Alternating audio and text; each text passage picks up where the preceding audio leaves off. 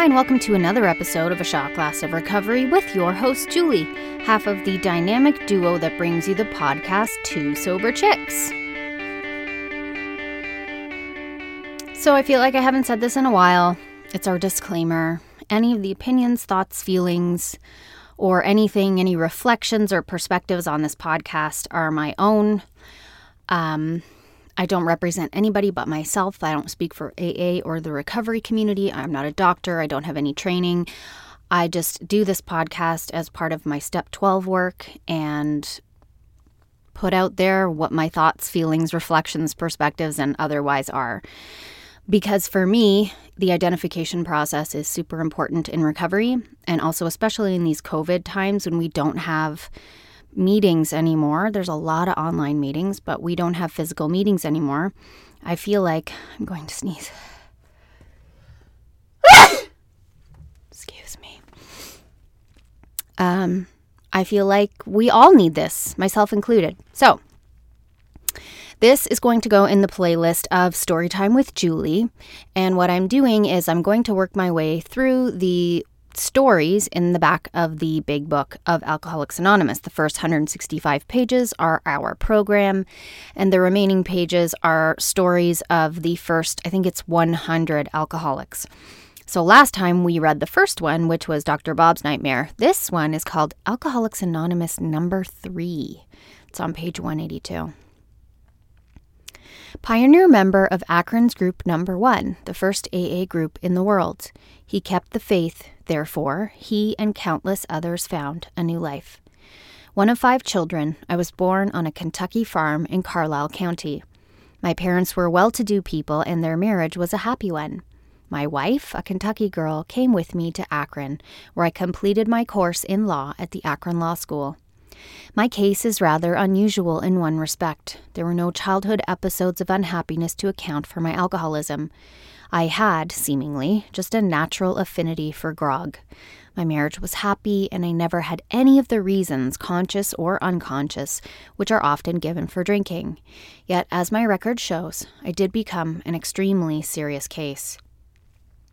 Before my drinking had cut me down completely, I achieved a considerable measure of success, having been a city councilman for five years and a financial director of a suburb later taken into the city itself. But of course, this all went down the drain with my increased drinking. So at the time Dr. Bob and Bill came along, I had about run out of my strength. The first time that I became intoxicated, I was eight years old. This was no fault of my father or mother, as they were both very much opposed to drinking. A couple of hired hands were cleaning out the barn on the farm, and I was riding to and fro on the sled, and while they were loading, I drank hard cider out of a barrel in the barn. On the return trip, after two or three loads, I passed out and had to be carried to the house. I remember that my father kept whiskey around the house for medical purposes and entertainment, and I would drink from this when no one was about, and then water it to keep my parents from knowing I was drinking. How many of us have tried that trick? Why is the vodka freezing in the freezer? I don't know.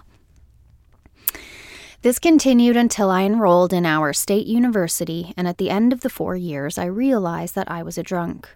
Morning after morning, I awoke sick and with terrible jitters, but there was always a flask of liquor sitting on the table beside my bed. I would reach over and get this and take a shot, and in a few moments get up and take another, shave, eat my breakfast, slip a half pint of liquor in my hip pocket, and go on to school. Between classes, I would run down to the washroom, take enough to steady my nerves, and then go on to the next class. This was in 1917. And for those of you who are already rolling your eyes, going, What does someone in 1917 have to offer me? Just keep listening. I left the university in the latter part of my senior year and enlisted in the Army. At the time, I called it patriotism. Later, I realized that I was running from alcohol. It did help to a certain extent, since I found myself in places where I could not obtain anything to drink, and so broke the habitual drinking. Then prohibition came into effect, and the facts that the stuff ob- uh, the stuff obtainable was so horrible and sometimes deadly, and that I had married and had a job which I had to look after, helped me for a period of some three or four years, although I would get drunk every time I could get hold of enough to drink to get started. My wife and I belonged to some bridge clubs, and they began to make wine and serve it.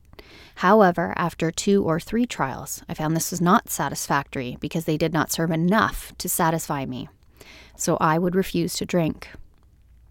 This problem was soon solved, however, as I began to take my bottle along with me and hide it in the bathroom or in the shrubbery outside. As time went on, my drinking became progressively worse.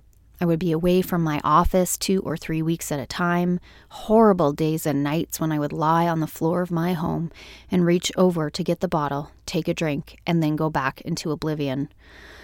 God, I know that. That's heartbreaking. During the first six months of 1935, I was hospitalized eight times for intoxication and shackled to the bed two or three days before I even knew where I was.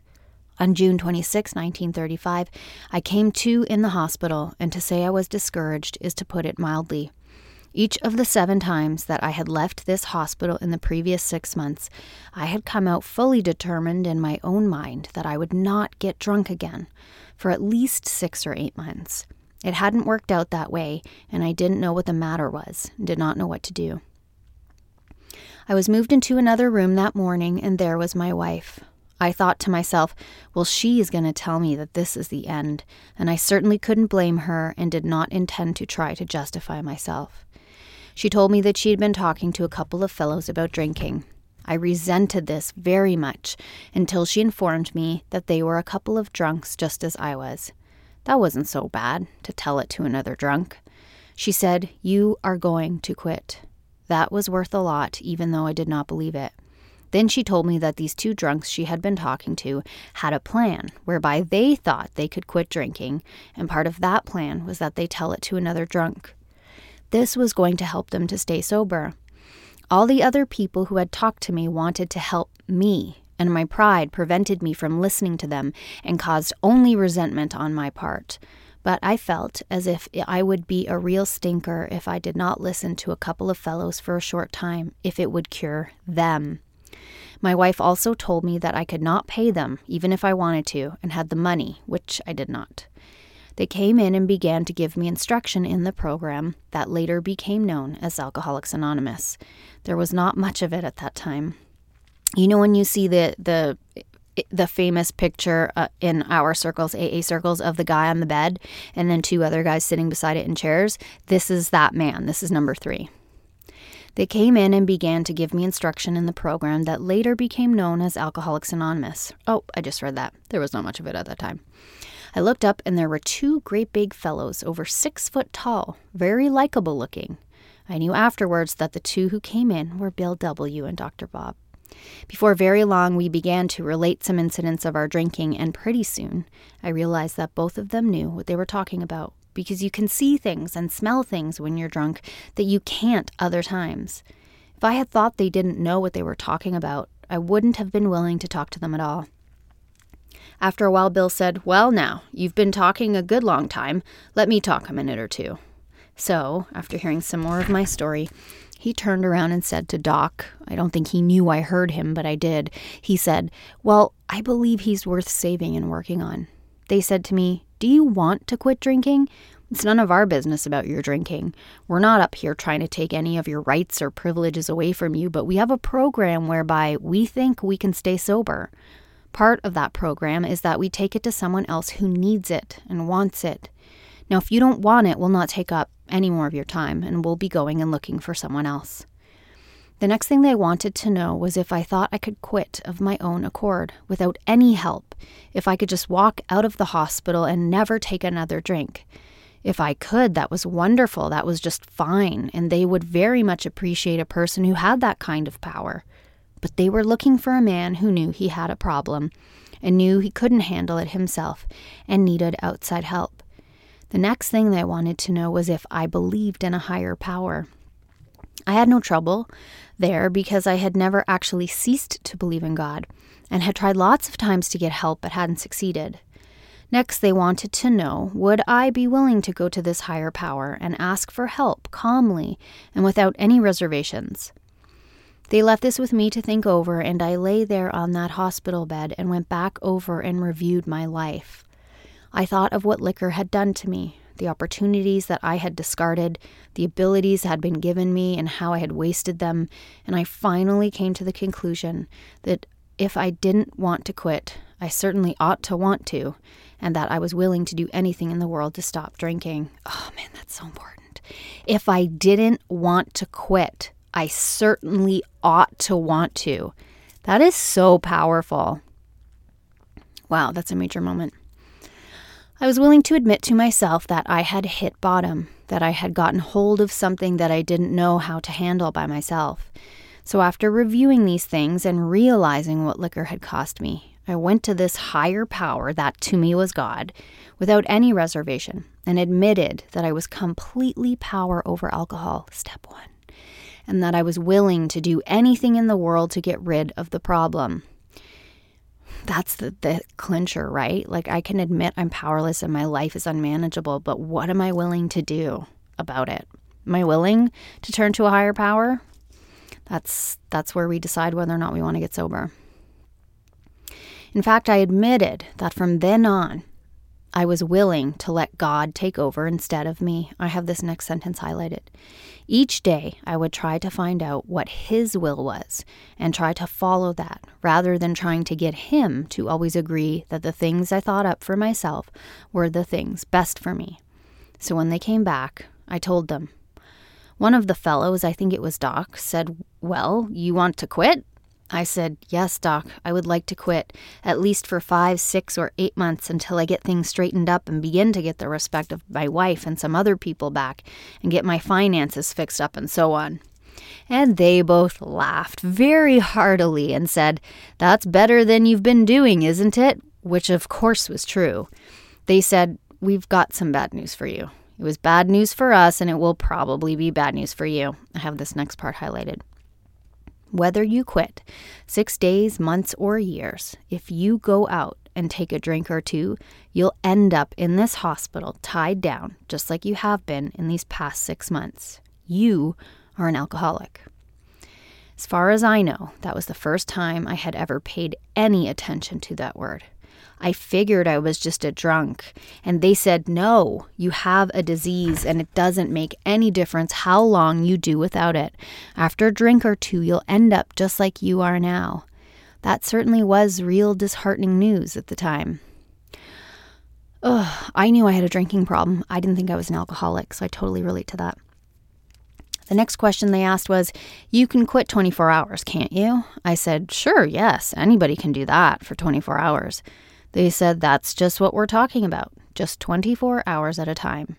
That sure did take a load off my mind. Every time I'd start thinking about drinking, I would think of the long, dry years ahead without having a drink. But this idea of 24 hours, that it was up to me from then on, that was a lot of help. Now they have a little sort of note here. At this point, the editors intrude just long enough to supplement Bill D's account, that of the man on the bed, with that of Bill W., the man who sat by the side of the bed. Says Bill W., 19 years ago last summer, Dr. Bob and I saw him, Bill D., which is this man, for the first time. Bill lay on his hospital bed and looked at us in wonder. Two days before this, Dr. Bob had said to me, If you and I are going to stay sober, we had better get busy. Straight away, Bob called Akron City Hospital and asked for the nurse on the receiving ward. He explained that he and a man from New York had a cure for alcoholism. Whoa, that always brings my hackles up a cure, but we are um, recovered from a hopeless condition of mind and body. So if that's a cure, then I guess it's a cure. Did she have an alcoholic customer on whom it could be tried? Customer. Knowing Bob of old, she jokingly replied, Well, Doctor, I suppose you've already tried it yourself. Yes, she did have a customer, a dandy.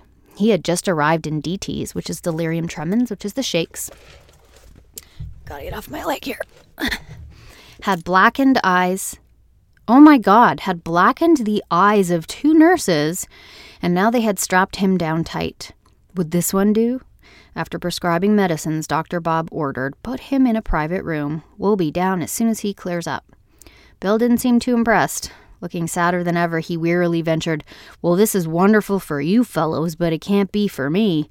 My case is so terrible that I'm scared to go out of this hospital at all. You don't have to sell me religion either. I was at one time a deacon in the church and I still believe in God, but I guess he doesn't believe much in me. Then Dr. Bob said, Well, Bill, maybe you'll feel better tomorrow. Wouldn't you like to see us again? Sure, I would, replied Bill. Maybe it won't do any good, but I'd like to see you both anyhow. You certainly know what you're talking about. Looking in later, we found Bill with his wife, Henrietta. No one's named Henrietta anymore. It's like Betsy or Trudy. Those aren't names right now that a lot of people seem to have. We have like trendy names now, like Madison and Taylor. Eagerly he pointed to us, saying, These are the fellows I told you about. They are the ones who understand. Oh, yeah, Henrietta. Okay, so some of my AA history is coming back. Henrietta plays a big part, obviously. Bill then related how he had lain awake nearly all night, down in the pit of his depression, new hope had somehow been born. The thought flashed through his mind if they can do it, I can do it. Over and over, he said this to himself. Sorry, I keep hitting the, uh, it's cramped in here, the um, microphone. Now he was sure. Then came a great joy. That's hope. At length, peace stole over him and he slept. Before our visit was over, Bill suddenly turned to his wife and said, Go fetch my clothes, dear. We're going to get up and get out of here. Bill D walked out of that hospital a free man, never to drink again. AA's number one group dates from that very day. Oh, the three of them had their first group. Bill D now continues his story. It was in the next two or three days after I had first met Doc and Bill that I finally came to a decision to turn my will over to God and to go along with this program the best that I could. That's step three. Their talk and action had instilled in me a certain amount of confidence, although I was not too absolutely certain. You don't have to be, by the way. I wasn't afraid that the program wouldn't work, but I still was doubtful whether I would be able to hang on to the program. But I did come to the conclusion that I was willing to put everything I had into it, and with God's power, and that I wanted to do just that. As soon as I had done that, I did feel a great release. I knew that I had a helper whom I could rely upon and who wouldn't fail me. If I could stick to him and listen, I would make it. I remember when the boys came back, I told them, I have gone to this higher power, and I have told him that I am willing to put his world first, above everything. I've already done it, and I am willing to do it again here in the presence of you, or I am willing to say it any place, anywhere in the world, and from now on and not be ashamed of it. Whoa, that's huge. And this certainly gave me a lot of confidence and seemed to take a lot of the burden off me. I remember telling them too that I was going to be awfully tough because I did some other things smoked cigarettes and played penny ante poker and sometimes bet on the horse races. And they said, Don't you think you're having more trouble with this drinking than with anything else at the present time? Don't you believe that you're going to have all you can do to get rid of that? You're going to have all you can do to get rid of that? I don't know what that this doesn't make sense to me. Yes, I said reluctantly, I probably will. They said, let's forget about those other things, that is, trying to eliminate them all at once, and concentrate on the drink. Of course, we had talked over quite a number of the failings that I had and made a sort of inventory, which wasn't too difficult because I had an awful lot of things wrong that were very apparent to me. This is step four. Then they said, There is one other thing. You should go out and take this program to somebody else who needs it and wants it. That's step 12. Of course, by this time, my business was practically non existent. I didn't have any. Naturally, for quite a time, I wasn't too well physically either. It took me a year or a year and a half to get to feeling physically well, and it was rather tough, but I soon found folks whose friendship I once had, and I found, after I had been sober for quite some little time, that these people began to act like they had in previous years, before I had gotten so bad, so that I didn't pay too awful much attention to financial gains. I spent most of my time trying to get back these friendships and to make some recompense toward my wife, whom I had hurt a lot. So that's pretty normal. He talks about a year and a half to being um, physically well. Um, PAWS post alcohol withdrawal symptom.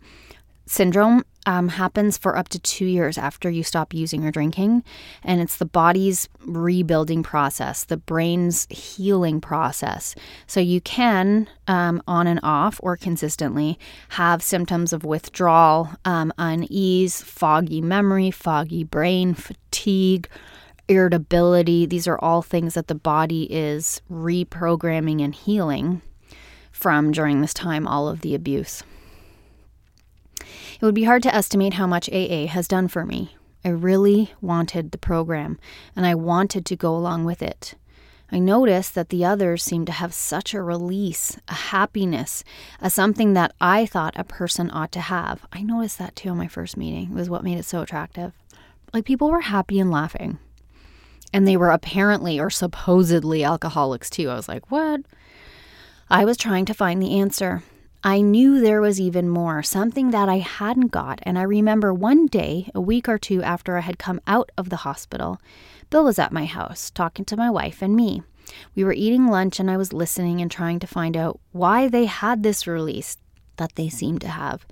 Bill looked across at my wife and said to her, Henrietta, the Lord has been so wonderful to me, curing me of this terrible disease, that I just want to keep talking about it and telling people. I thought, I think I have the answer. Bill was very, very grateful that he had been released from this terrible thing, and he had given God the credit for having done it. And he's so grateful about it, he wants to tell other people about it. That sentence, the Lord has been so wonderful to me, curing me of this terrible disease that I just want to keep telling people about it, has been sort of a golden text for the AA program and me. Of course, as time went on, I began to get my health back and began to be so I didn't have to hide from people all the time. It's just been wonderful. I still go to meetings because I like to go. I meet the people that I like to talk to.